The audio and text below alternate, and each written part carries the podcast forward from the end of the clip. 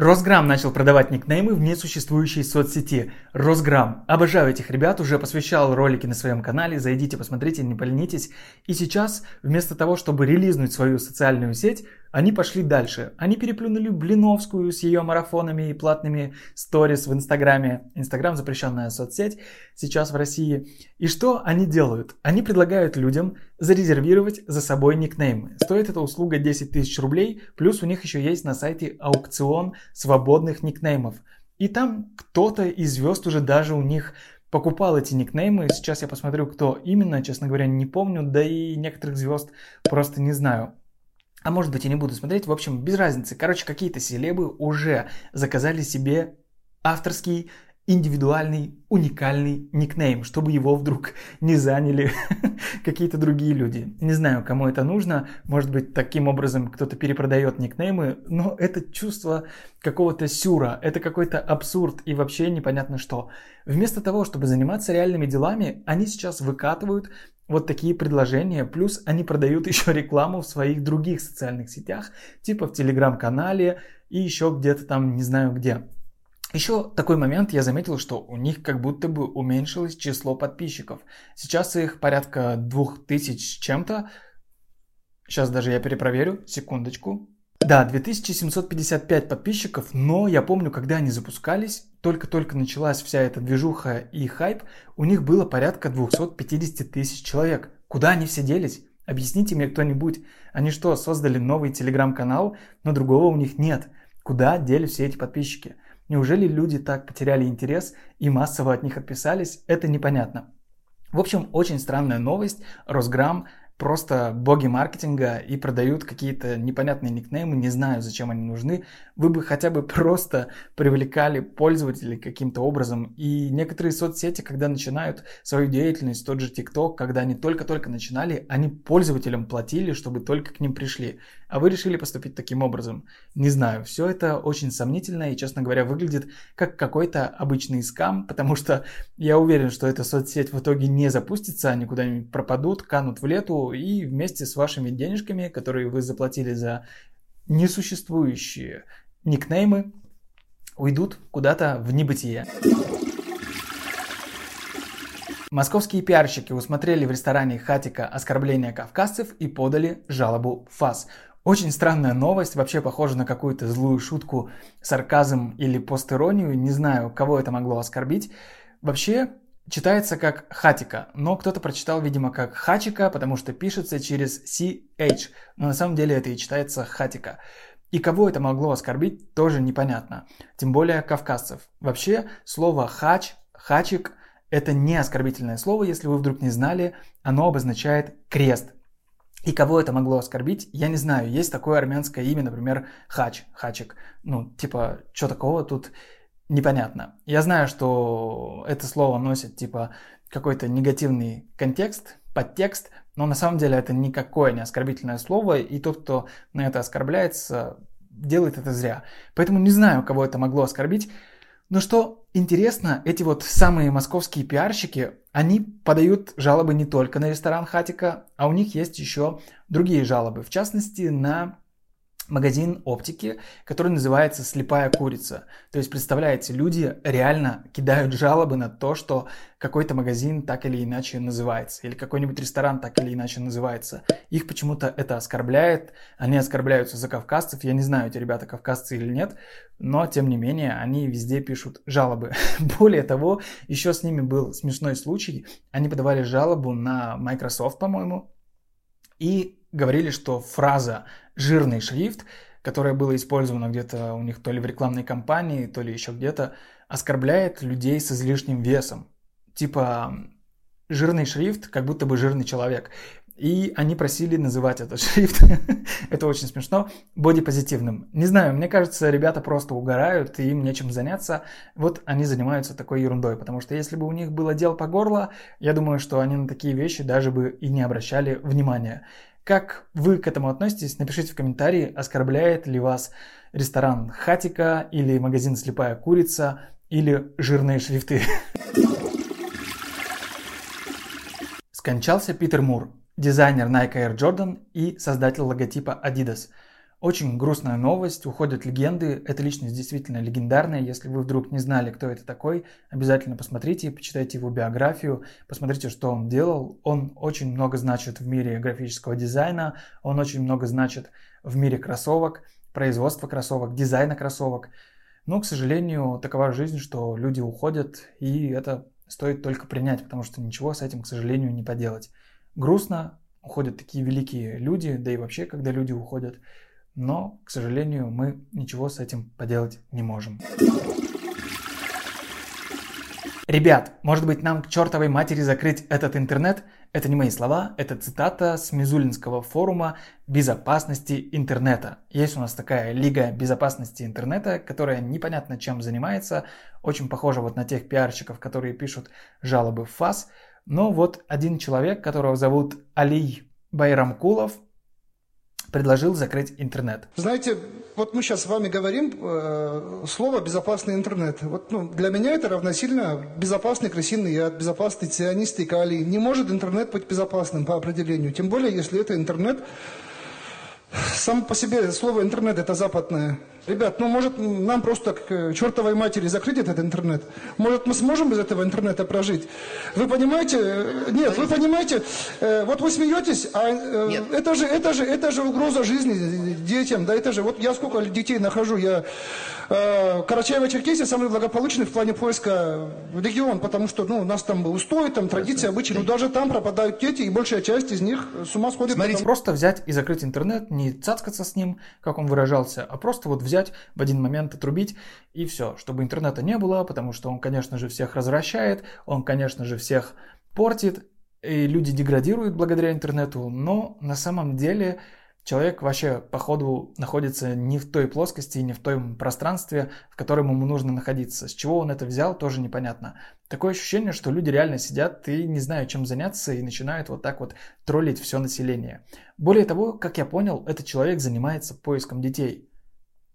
И неужели они в своих целях, они в своих нуждах не используют интернет, чтобы искать детей? Это очень-очень странно, если вы этим не пользуетесь и не используйте интернет во благо, а используйте интернет только с той точки зрения, что он вас портит, вы от него деградируете и он вас разлагает. Не знаю, что вы там смотрите в этих интернетах, но мне интернет приносит только пользу. Продал за копейки. Олег Тиньков заявил, что его заставили выйти из Тиньков банка под угрозой национализации банка. Очень все это сомнительно, очень все это странно выглядит, и сейчас я попытаюсь разобраться, в чем тут дело, и пояснить вам, почему все это выглядит очень сомнительно и странно. Олег Тиньков говорит о том, что я не мог торговаться, это похоже на состояние заложника. Ты берешь то, что тебе предлагают. Я не мог договариваться. Вот так сказал Олег Тиньков. Совсем недавно, не так давно, там год назад, по-моему, он пытался продать свой Тиньков банк Яндексу. Они не договорились с Яндексом, Олегу Тинькову показалась мала сумма, мне так кажется, которую ему предложили, хотя предложили ему достаточно большую сумму, там несколько миллиардов.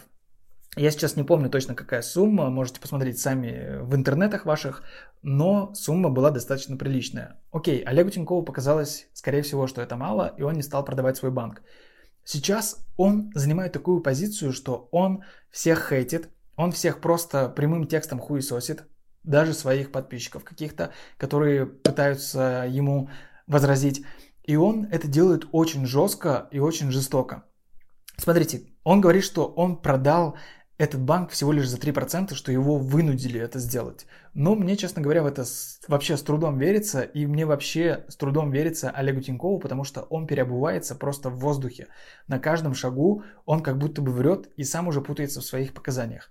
Почему? Сейчас он занимает такую позицию, что он, очерняя людей, пытается возвысить и очистить себя.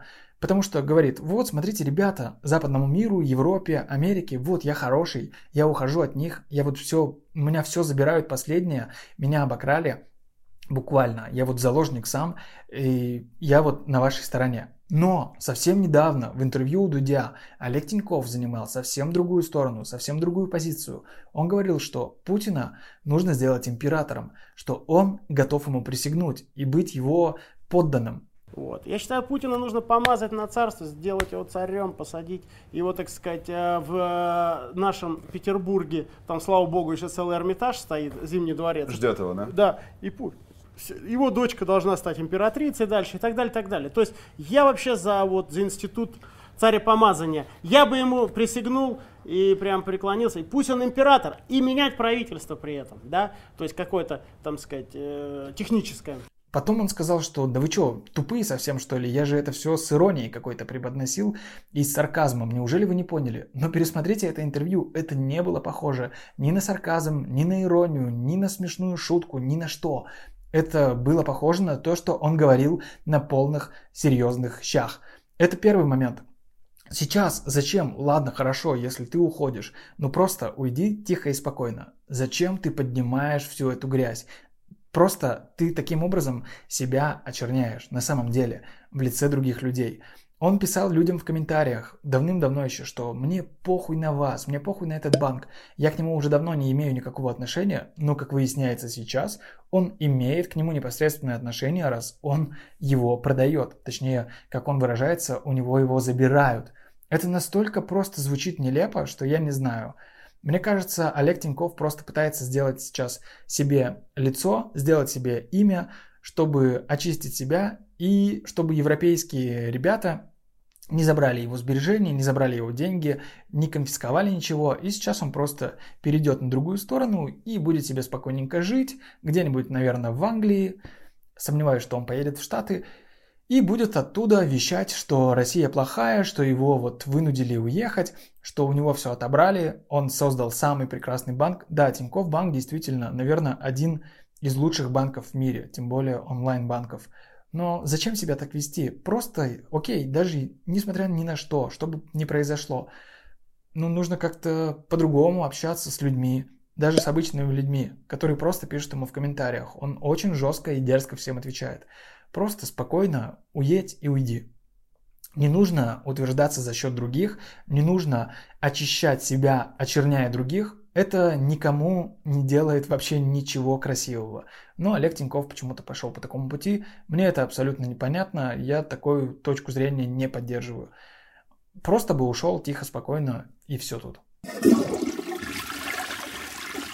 TeamViewer ушел из России. Что это значит? То, что теперь айтишникам придется ездить друг к другу в гости или всем встречаться в офисе. Потому что TeamViewer это была программа для удаленного доступа. Если у вас сломался компьютер или что-то, какие-то есть неполадки, айтишничек мог подключиться к вам по удаленному доступу и вместо вас там что-то настроить, починить, переделать, сделать, перенастроить и так далее и тому подобное. То есть управлять вашим компьютером он мог удаленно. Сейчас этой программы не будет, соответственно, вам придется где-то состыковываться, чтобы офлайн айтишники настраивали ваши компьютеры. Но на самом деле есть аналоги этому сервису, и я оставлю их в описании. Если вы знаете какие-то аналоги этого сервиса, то напишите, пожалуйста, тоже в комментарии, поделитесь с нами со всеми, думаю, будет полезно. Потому что сейчас нас обкладывают со всех сторон и все больше и больше закручивают нам гайки, лишая нас каких-то сервисов, лишая нас всего-всего-всего, чего только можно лишить, все уходят, но будем как-то с этим бороться, будем как-то с этим справляться. В WhatsApp теперь можно отправлять эмодзи реакции на сообщения. Я пока что, собственно, ручно еще эту штуку не затестил, но я понял, что у них всего лишь пока что несколько эмодзи, и там нет какашечки, нет какулечки. И что нам с этим делать? Если они это не введут, то это вообще будет абсолютно бесполезная херня. Поставьте мне в комментариях какульку, если тоже любите в Телеграме шлепать на все сообщения реакцию какульку. Это самая прекрасная реакция, которая только может быть. Никакие лайки, никакие сердечки, еще что-то там никогда не заменят какульку.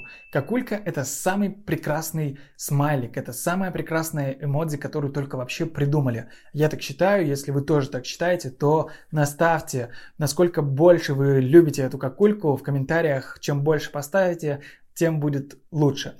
Ну и еще хочется сказать про эту новость, что это очень смешно и нелепо выглядит, когда WhatsApp просто тупо копирует фичу с Телеграма и такие, ну вот, так вот мы сделали, причем выкатили это как-то куца, обрезано. Я пока что еще сам не потестил, я специально сегодня обновил WhatsApp в надежде, что у меня появится эта функция, но ее не оказалось. Кто тестил, напишите в комментарии, как вам. И поставьте какульку.